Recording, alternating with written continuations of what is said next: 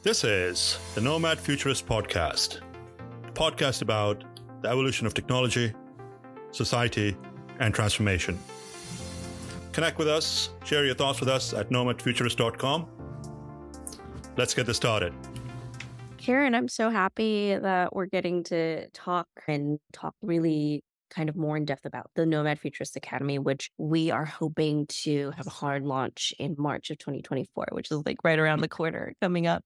But one of the really cool things about the Academy is the people behind it and kind of the ins and outs and what we've been trying to do to get it created and get it started. In this industry, it's always very interesting to hear about people's journeys into the industry. How do they got started? Can you share a little bit about your journey into the industry? Sure. Yeah, mine's just as untraditional as most. My degrees are in political science and philosophy. So one would not necessarily think I'd end up in the data center market. But I was teaching at Virginia Tech and then Virginia Community College down there at Blacksburg. And when I moved back up here, I was looking for a similar role as an adjunct professor, but there wasn't anything available. And so I didn't want to sit around too long. So I went to a placement company, Roberts International. It's like admin placement. And they put mm-hmm. me in a two week stint with a concrete subcontractor, actually. And I did my job for two weeks. And then they were like, hey, we want to hire you. So they created a position and hired me. And I was like, okay, I didn't, didn't have anything else to do. So I was like, all right, that's good. So I learned from the subcontracting side of things, the estimation, the specifications, and what was important. And then, of course, new leads and how do we get business. And so I ended up kind of doing part time of pre construction and then part time in business development. And through my efforts in business development, I met a bunch of GCs. And one of the people I met Jackie Ryan as Scott Long, she talked to me and let me know that if I wanted to do more, there's other opportunities. And so she got me in touch with somebody at DPR Construction and they were looking for people. So I went over there and interviewed and I wanted to be a project engineer, but because my background didn't support that job, they hired me as a field office coordinator, which is somebody who does contracts and insurance. So I did that. But luckily, I had a really great project manager named Lester Liu who would still give me more work. And so I was able to get promoted to be a project engineer within a couple of years. Then when the tenant fit out work kind of dried up and the mission critical started to really go, they needed help over on the mission critical side. And so I was like, sure, I'll try it. And then it was the first time where I really learned about mechanical and electrical systems and how complicated things were when it comes to controls and controlling how everything worked together and the wiring and breakers and all this. Anyway, I just fell in love with the complexity and how fun it was, how everything kind of worked together and had to work together seamlessly in order to make sure that the environment, the mission critical environment was able to operate 24 7 without fail, especially within the SLA criteria that is determined on the outset by the design.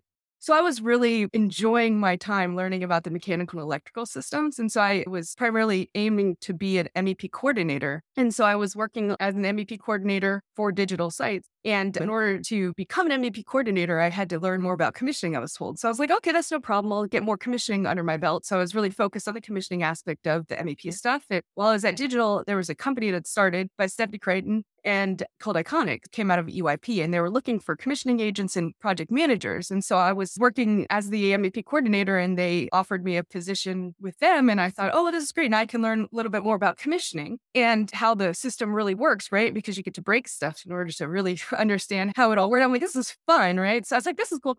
So I went and worked with them. And then when I actually made that change, the gentleman, Daniel Brees, that I was working with at Digital, I was doing some additional work. I guess I didn't realize that was helping him out. And so when I moved to Iconics, he reached out to Iconics and asked them if I could work with him half the time. So I actually was a consultant for him for two years while I was at Iconics. And then when they were able to create a position for me at Digital, I came over to Digital as a design manager and really never looked back since. Anyway, that was my before. It was a pretty long explanation, but yeah, it was really strange Well, it's a very special journey that you took into this industry. And what's really cool about it is a lot of people kind of, not specifically your journey, but just kind of found themselves in it. And then one thing led to another, like, oh, wow, this is actually really interesting. Let me learn more about it. And I think one of those things that it's always interesting is that light bulb moment of when you realize, oh, digital infrastructure, it kind of powers our whole world and we just take it for granted. The fact that like you're in DC right now, I am in Taipei and we're having a Zoom so seamlessly where there's almost zero lag is because of a data center somewhere. So, can you share what your light bulb moment was and of where you realized, like, oh, wow, this is really good and really important? It was during commissioning of the first data center that I was on. And I was working with Rob DeFazio, actually, of CFG. He started a different company, but he was instrumental in opening my eyes to how everything worked because he would pull out the control diagrams and show me how make a break works and how we can turn things on and off by the control scheme. Because we had a little bit of an issue with one of the switchgear lineup and how they were supposed to work. So he had to redo the whole sequence. And so we were working through that together. And I just found it so cool. my inner nerd just like went crazy. And I was like, I just love it. Everything works together. So it's like just an incredible, the complexities. Anyway, it was just fun. And I was like, this is cool. I could do this. So, yeah, you're right. It, it is very cool once you get past that unknown. I didn't even know what a data center was when I started my first day was at a 7 by 24 conference, actually a national conference. And it was a keynote speaker, very important person. What he was talking about was so interesting. But to me, given that I didn't know what the data center was, I'll be very honest, I dozed off because I was like, I don't know what I'm learning. I don't know what we're talking about. And I just through great connections and great people, I kind of got that firsthand experience of this is what you need to learn. This is what you need to do. And that's, I think, part of what our industry is like is everyone's very willing to help. So because of that, I have a very, very deep appreciation of learning about the industry. And so when we started the Nomad Futurists Academy and started talking about wanting to create this academy where really it's going to be a repository of all things, anything related to data centers, or if you want to learn about it, you want to understand other things that are connected to the industry, it's going to be where you go. Well, that's our goal, right? At the foundation is go to the Nomad Futurist Academy and learn more, get more experience, and then hopefully we can help further your career. And so when I first met you, you came on as an ambassador and I just was so drawn by your energy and like even now just talking to you, you feel that energy shine through the screen of like you are so passionate about the industry and just the education of it itself. And you, in fact, uh, along with Mark Gusakov, Emma Grace, Myers, and Sarah Altair, you guys got together on your own and said, hey, let's hit the ground running. Like, how do we really push this and get it started? And you created the committee. Can you share a little bit how you guys got together and decided that this was the right path to go? Which I'm so grateful that we have your support and we have ambassadors like you guys to help push things forward. Yeah, I thank you for that, Jodie. We were working on the academy for a mm. while and I feel like we were at a point where we were kind of struggling on how to execute. And so a couple of us who are pretty vocal within the academy got together to say, what can we do to make this a reality? Because we are invested, right? Like we're putting our names out there, we're promoting something. So we want to make sure that what we're promoting is legit and valid. And so we got together to say, well, what can we do to make sure that this is going to be something that we can stand behind? And we thought about just big picture how can we get to the end result, right? Which is get a module into the course. Like, what are the steps that we need to do in order to do that? And so we came up with a program on what we thought made sense. And we we're trying to streamline some of the activities for the folks who are trying to put the content together because one of the biggest hurdles to anything is the amount of work that has to go in in order to make it reality, right? So we were trying to figure out well, how can we make it the easiest way possible for somebody just to provide information so that we can get a course going. And so that lended itself to creating a template with just three points. Because you know how some people talk and you're like, okay, I don't really know what you actually were trying to convey, right? So if you know the three points that you really want to, your, your message, right? And so we created a template that kind of forced you to put in the three main points and you could talk around to them. We knew that at the end, if we wanted to put a quiz together, which is what we ended up doing, we'd have something that we knew would lend itself to that. Plus, we would hopefully focus the content on the main topics, right? So that was like kind of, eh, okay, that's one step, right? So we're going to get the people to be able to do it easily, right? And then, then we're like, well, okay, well, we're going to get a bunch of still different stuff. So how do we make sure that the quality of what's coming out is accurate? So then from there, we were like, okay, well, we need to kind of check and make sure that the content is good. And so that came out and we created a content committee. And the content committee is going to review the information coming in, making sure that it's relevant for the topic at hand and then the audience that we're trying to target. So when we thought about the audience, because there's a lot of different people that are going to be entering and using the materials. So we knew that we don't want anything out there that's going to be too high level, they won't be able to understand, or too small and get them bored, right? So we thought, okay, let's create an audience committee. That is comprised of different people to understand what the target audience is. So we can kind of say, well, this course module is going to talk about this and it's at this level. And so once we had that kind of established, then it was, okay, this is good because whatever we get information in, if it's at a certain level or not, we can either add more information to it to get it deeper. And so it's more of a deeper level, right? Versus mm-hmm. taking it out and be more of a higher level. And so we knew with the right people in the committee, we could just do it ourselves. And so that's where the content committee really came from, was trying to make sure that we had that flexibility and ability to make sure that the content was good. And then through all that, we were like, well, we really need also to understand and show what modules we want, right? And so from there, we realized we needed sort of a governance committee to oversee the whole thing to make sure that the topics are relevant. We're getting the right mm-hmm. ones first. And so the governance committee came in. And so they're the ones kind of spearheading the whole thing and making sure that we're following the right phasing plan so that the information that's coming makes sense. And so then we have a creative committee, which is the one who takes all of the information, so it goes governance decides who's going to which topic, who's going to do it. We get the content committee. I'm chair of the content committee. We get the information from the template. We decide whether or not it needs work, doesn't work, it's good, it's justifiable, kind of QAQC really. And then we check the audience, make sure it's at the right audience level. And then it goes to the creative committee once everything's passed. And the creative committee is the one that's going to make sure the graphics are good and make sure everything looks good. And then they're going to work with the individual person to actually record. And so we knew that unless we had a system set up and a program established, it, w- it might have worked, but we didn't think it was going to be as robust or as the quality wouldn't have been it, maybe perhaps as where we wanted to put our names behind it. So anyway, that's kind of where they all came from. And my computer's doing some funny things right now. so technology. I really loved what you said because you're absolutely right in creating these committees, not only are you creating checks and balances, but it helps us streamline that process of all that tribal knowledge that is so valuable in our industry that is just going to be lost if there isn't a way to gather all of that knowledge and information and put it somewhere, which hopefully it is the Nomad Futurist Academy once everything launches and we get it going. But me personally, my hope is that it is going to be something that's accessible and someone just goes, Oh, I'm going to go to Nomad Futurist Academy, whether I'm in grade school or high school to someone maybe in transition that just needs to learn about it. I always say I think it'll be a job all done as for us as an industry if eventually one day a fourth grader will say, Hey, I want to build data centers when I grow up as opposed to I want to be an influencer, I want to be a scientist, policeman, nurse, doctor, all amazing careers. But just right now, they don't know what they don't know. And for mm-hmm. them to be able to access this, hopefully opens the door to much more for them when they figure out what they want to do for a career. And I know you you have two small children yourself. I mean, do they get understand what you do or are they ever interested?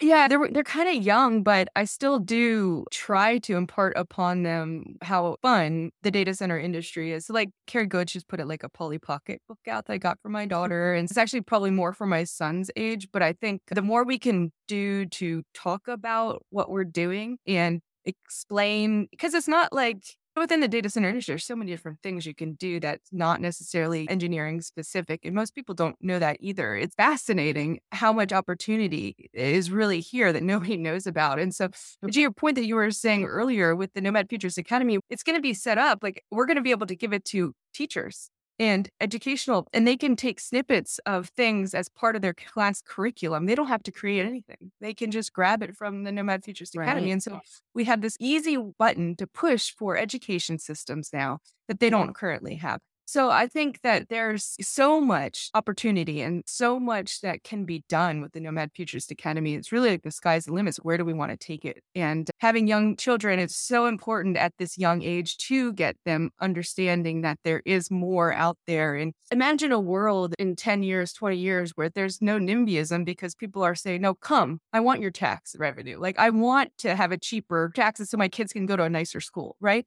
There's just so much misperception out there that we can fix by hitting the younger generation because then they'll learn it's hey it's not actually what you're thinking by just looking at the big box right there's more to it and it supports everything we do right you, you know and that's the other, you mentioned that too earlier. It's just that's a whole other thing. Everybody just wants everything. It's this is immediate gratification, right? Like, oh, somebody texted me, oh, I'm it back right away, right? But nobody really right. sits there and thinks about what happens in order to get that message there and all the stuff that goes into that. They take it for granted. They don't realize that the society we live in now is would fail without our industry completely. The healthcare system gone. All those health records gone. Could you imagine what would happen? It's just interesting the disconnect between the public perception of our industry and what we do to support their daily life. And it's just fascinating and it's, it's like it's so problematic. But anyway, that really I think that Nomad Futurist Academy can go far into helping solve some of those problems by education and and changing the public perception once we get them to understand what it's actually about and the opportunities that abound. So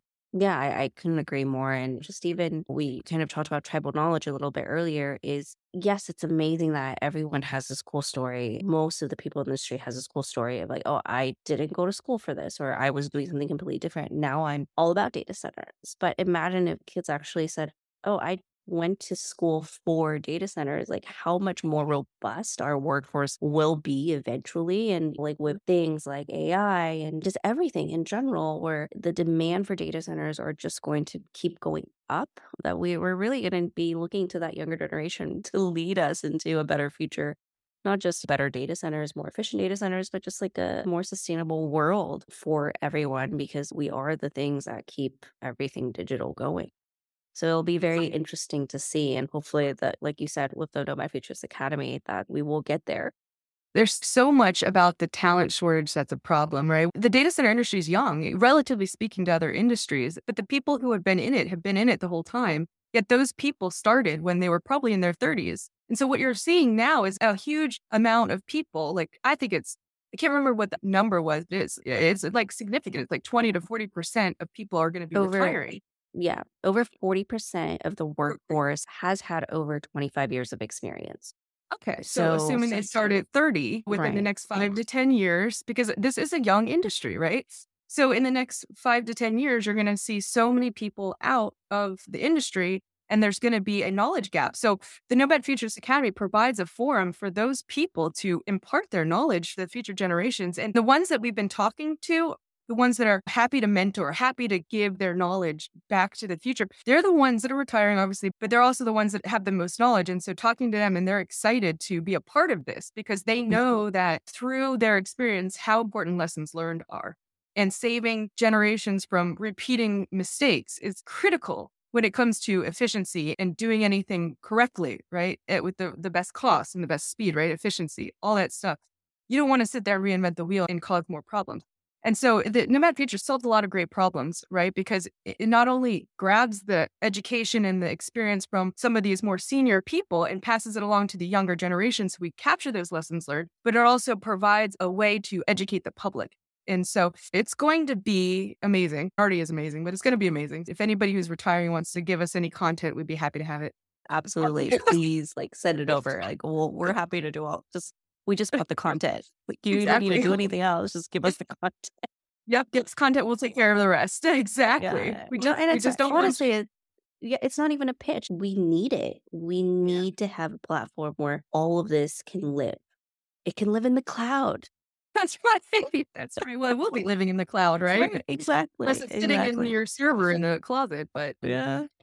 Yeah. But it's important. It's vital to the industry to have a platform that houses all this content. And the foundation is grateful that we have supporters like you and you share that passion, you share that belief of how important this is. And I think at the end of the day, that's what really sets the Nomad Futurist Foundation apart and really makes me myself very excited to go to work every day and say, okay, well, I'm trying to make a difference. And I'm working with such a great group of people that are also trying to make a difference to keep an already very fast paced young industry going to take it to another level. I agree. Just being able to bolster the industry that we're in and knowing there's such a, a shortfall in this particular space it's an incredible opportunity for us to be able to give back, like you said, and also just to try to help with the diversity factor too. I know we didn't really talk about it, but the more people we reach and across more countries, the more diverse perspectives we'll get. And it's been a proven fact that diversity at the executive level is what creates the most money, right? And I, not to say that money is the end all, and but when you're talking about success in an organization and a corporation, having that diversity of thinking is critical. And right now, this industry is male dominated. It's getting changed, right? But it's not just men that we need to get diverse men, women. It's different cultures, different perspectives, different mm-hmm. backgrounds, but different experiences. It's all of that. And when we have the Nomad Futurist Academy launch and it's free of charge, and anybody who's got a computer can access the material, we're opening up a wide range of opportunity for a number of different people, underprivileged, any kind, right? And this is like trade schools, for instance. We need laborers, we need people, right? This is not to say that that's the direction they go in, but it, it provides an opportunity for them to get a career and, and to get income coming in where they might not have and might not have had that opportunity, right? So we, we're opening up the lives and the economic for people that might not have had that opportunity. So it, it's it's awesome. Yeah, I that's a great word to describe it. It is. It is awesome. And like you said, people don't know what they don't know. And if we're able to give them visibility, knowledge is power, right? I know it sounds very cliche and people say that all the time, but it is very true. And if we're able to share that knowledge globally, then that's better for the world at the end of the day. it is. Yeah, the more people we can get in, the better, right? Yes, but, but truly, we need more people in this industry. Yes, we really do. In all facets of it, right? The entire ecosystem. And as the AI boom's hitting, we're constrained in multiple ways power, people, land. So yes. What we can do is a small part to try to help it. So our industry survives us, right? That's the important right. goal, right? Exactly. I couldn't agree more. Well, Karen, thank you so much. I uh, it's been such a pleasure getting to see your perspective of why the academy is so important and like I said, we're so excited that we're getting to do this together with you and with the committee and just with everyone else that wants to be involved um, because it's a group effort. Like where I think in this industry, what sets us apart is everyone's very willing to help and now it's just a matter of like putting that into action. So, yeah. exactly. Well, thank you so much, Karen. Um, thanks for having me, Jodie. It's good talking to you. This has been great. Nothing lasts forever. Markets will come back, currencies will rebound, businesses will go on, and we will all move on. That could happen next week, next month, or next year. At Nomad Futurist, we're confident that those who prepare rather than panic will come out of this stronger. Thank you for joining us. This has been brought to you by Nomad Futurist Check us online at nomadfuturist.org. And thank you for listening and subscribing, as well as your continued support.